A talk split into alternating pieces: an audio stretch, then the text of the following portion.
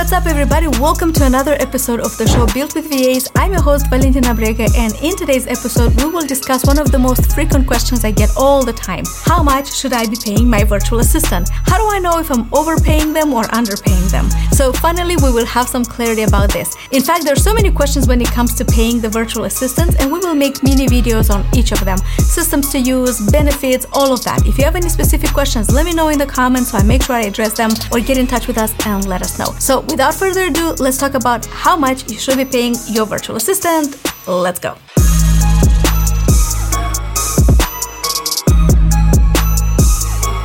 Nowadays, more and more businesses are turning to virtual assistants to streamline their operations, and not just businesses, individuals as well. And it makes sense. When you hire a virtual assistant, you're actually looking for talent all over the world. Your pool of looking for talent is so much bigger. So the chances of you finding the right person with the right skill set for the exact problem that you have in a business are so much greater when you look all over the world rather than within a 20 mile from your office. Now, the second benefit to hiring virtual assistants is because your dollar can go can stretch further.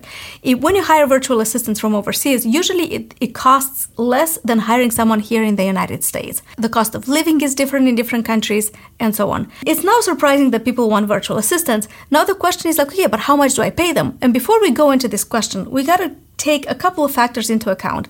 The first factor is going to be the geographical location. Where your virtual assistant is located will determine a lot how much you would be paying. It would be good to kind of have an idea of how much those virtual assistants are typically looking for in that area. So let's say you're looking to hire someone in the Philippines. Philippines overall is a very good source of finding good virtual assistant. 50% of my staff are from the Philippines, so it's um, um, highly recommended. Not everyone is going to be good, but you can find very good talent there. So the way how much you pay virtual assistants will be in the Philippines will be different than what you pay virtual assistants, let's say in Central America, where people also speak Spanish, so that's an added benefit. And also virtual assistants in the United States or Canada, of course, that's going to be a completely different price point.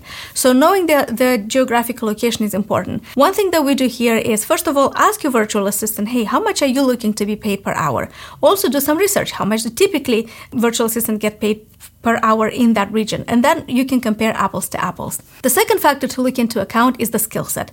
Typically, people who have a more niche skill set uh, get paid more than somebody who is more general or more admin assistant than you know general virtual assistant. So let's say for instance that you're looking to hire a person who will work on your website. You want to make sure that the seo is good the website looks good and so on. And obviously that person is going to be charging you more than someone who is just a data entry person or someone that doesn't require that much that much skill. One thing I learned about the skill set is just the fact that someone is charging more doesn't necessarily mean they're more skilled. So just to give you an example to illustrate that, let's say you are you have two candidates. Candidate 1 is charging you $5 an hour, candidate 2 is charging you $8 an hour. You might be thinking that oh because someone is charging you more, they may be more skilled, they might have more experience in the area. So before you bring someone on board, our recommendation would be put them to a little test. Something very small, very minuscule, but just so you can see what they really can do for you. Because let me tell you a story what, what happened to us when we hired a video editor for our company. So we placed an ad, again, different platforms, and we received hundreds of applications. And one of the requirements was send us your portfolio so we can see the other works that you've done. So when people send us portfolios, we probably selected maybe 30% out of all the candidates because we liked the portfolio. Now, what we did from here, people whose portfolio we liked, we send them a little test. In it, well, I'm not looking for VAs to work for free or, you know, but so I'm not giving them a, a task that's going to take hours. I just gave them a task like, hey, here's one of our videos, just edit one or two minutes. That's it. And you can watermark it. We're not going to use it just for your peace of mind. You know, just watermark it, do whatever you want. I just want to see the skill set. How would you edit this video for us? And well, to our surprise, um, the majority of people with great portfolios did not complete a task, first of all, but those who did complete a task, it wasn't even 10% from the portfolio what we saw. So that was a lesson learned from us. Before we bring and before we extend an offer to anyone, we want to test the skills. Some people can lie on resumes, they can lie on interviews. Unfortunately, the portfolios may or may not be theirs, depending on different uh, jobs they have. So what I would like to know is like if I bring this person on board, what will be the outcome for me, for my company? So put them to a little test. It's, it doesn't have to be anything sophisticated. If you need somebody to write a, a blog, just have them write a paragraph, two paragraphs. It doesn't have to be the whole article. Have them watermark your, uh, you know, the, the work so you don't use it, so you can't use it in the future. Whatever it is, you just want to look at the skill set. So just because somebody's charging more, don't extend an offer before you actually actually test the skill. All right, and factor number three that you should take into account is the expertise. Again, lesson learned from, from our experience. Just because someone has more years of experience doesn't necessarily mean they're better than those that have less year or fewer years of experience. And here's why. What if a person has five years of experience, but they had the wrong training or they didn't have any training at all? They were hopping from job to job and not staying there long, so they didn't actually have any time to absorb all the information and know how things should be done properly. I would much rather hire a person who has just one year of experience but stayed with one company and had access to excellent training or maybe has is a natural at the job that um, at the position that I'm, they're applying for. Let's say, for example, sales. Even if they have less experience in sales, but the way they talk, the way they think, the way they can talk to me, I can say that they're naturally more sales oriented than the person that has multiple years of experience. So I hope that's clear. Again, just because experience the experience is there it's not necessarily the most motivating factor. In fact, what I tell virtual assistants when we bring them on board, I say it's not the experience that people are looking for, it is the output and the return on investment. How much should you, based on what you're telling me, based on what you're showing me, what will the outcome be for me? So keep that in mind. And of course, the way you do this is by running a little test. So, three important factors geographical location, skill set, and expertise. This is very important. So, because we mentioned the skill set, I also want to make sure that everybody is clear on what a virtual assistant can do and what things they can take off your plate. I always say that if something can be done on a computer, it can be done by anyone from anywhere in the world. Well, when I say anyone, meaning obviously the person with the right expertise, but it can be done from anywhere in the world. So, virtual assistants can help you with admin tasks such as cleaning your inbox, making sure, you know, your calendar is managed properly, there's no double booking.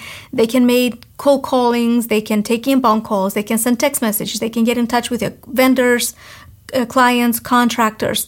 They can even manage Airbnb properties. Um, manage tenant relationship if you're, if you're in real estate. There's so much more that virtual assistants can do. In fact, I'm actually going to leave here in the description 100 plus tasks a VA can do for you. Make sure to download it. So it's going to give you some ideas of what a virtual assistant can do and how they can make your life so much easier. So the more niche the virtual assistant is, typically the more they will be paid. All right, but now let's talk about the actual figures. How much should you be paying a VA? It really depends where your VA is from, right? Like we said, geographical location. A lot of the times, a lot of companies, they're looking for virtual assistants in the Philippines. I personally love to work with uh, people from the Philippines because I feel in the Philippines, there's this culture of working remotely that's very well developed. I tried working with people from my country. I know we have a lot of good, talented people that would make a big difference. And my country is Moldova, by the way. And I know we can do this, but it wasn't as successful because overall, people in my country don't know what it's like to work remotely. They have a lot of questions. They, they might not be familiar work. They might not be used to working uh, during U.S. work hours and a lot more.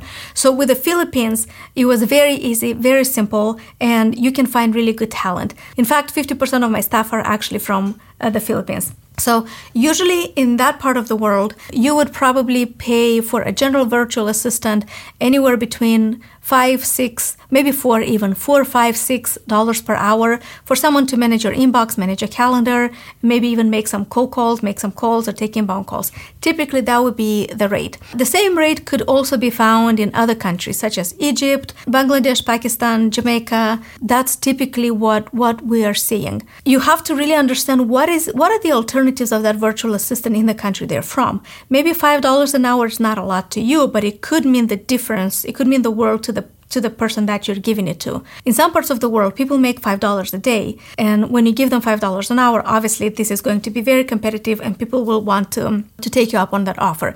And I know because the country where I'm from, in Moldova, I immigrated to the States in 2018, five years ago. But when I was in my country, I would have been happy to work with $5 an hour. And because, you know, I do the math, how much I would have uh, get monthly, and that, that covers my rent and everything else. So keep in mind this because don't always look through the lens of what you would pay in the States. The prices in the States are a lot, a lot higher, and the cost of living is a lot higher here than in a lot of other parts of the world. Okay, what about if you're looking to hire people in Central America or Latin America? Let's say you need people from Mexico, Honduras, from Nicaragua. In that case, probably you'd find talents anywhere from $6 an hour, 7, 8, maybe even 9. So we have placed virtual assistants typically that are within this range. If you're looking to hire virtual assistants from Canada and United States, of course, there's a big difference. So let's actually compare the price. Let's look at a general virtual assistant. Like I said, in the Philippines, that would probably be about four or five dollars an hour. In a lot of other countries as well. In the US, that would probably be anywhere from 10 20 $30 per hour, depending on what they're doing. If you're looking to get a cold caller, you can outsource that internationally for about 5, $6 an hour. Here in the States, that would probably be anywhere between 15 17 20 dollars per hour. So you can see the difference. A healthcare va again typically 5 6 dollars. In the states it would be anywhere north of 15 dollars per hour. And so much more. I'm not even talking about video editing and, and website and all of this but you get the idea. It's a lot more expensive to hire someone here in the states. So to answer the question of how much you should be paying your va i would actually um, ask you or challenge you to think differently. Don't think about how much it's costing you to get a V on board. Think about how much is it costing you not to get that person on board.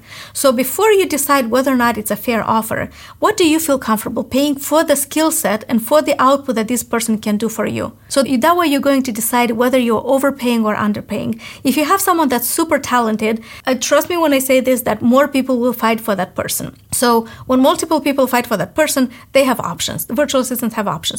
So, but if you know that you're paying an extra dollar more per hour or two dollars more per hour, but that person is going to bring you a three times revenue, four times, 10x of the um, revenue from the money you, inv- you invested, would you really care that you're paying an extra one or two dollars per hour? Probably not. So before you decide what you pay them, think about what is it that you're going to get out of them and is it worth it? If it's just general tasks, you would be anywhere four, five dollars an hour. You can find people in the Philippines, you can find people in India, you can find people in Jamaica. There's talk to us because we have a lot of countries where we run ads all the time to find the right people. I hope I addressed this question and eh, watch out more videos in the series or be on the lookout for more videos on the series when we talk about what tools to use, how to structure the benefits for virtual assistants, also what platforms to use to pay them, and a lot more. So thank you for tuning in today. Have a good one. See you soon.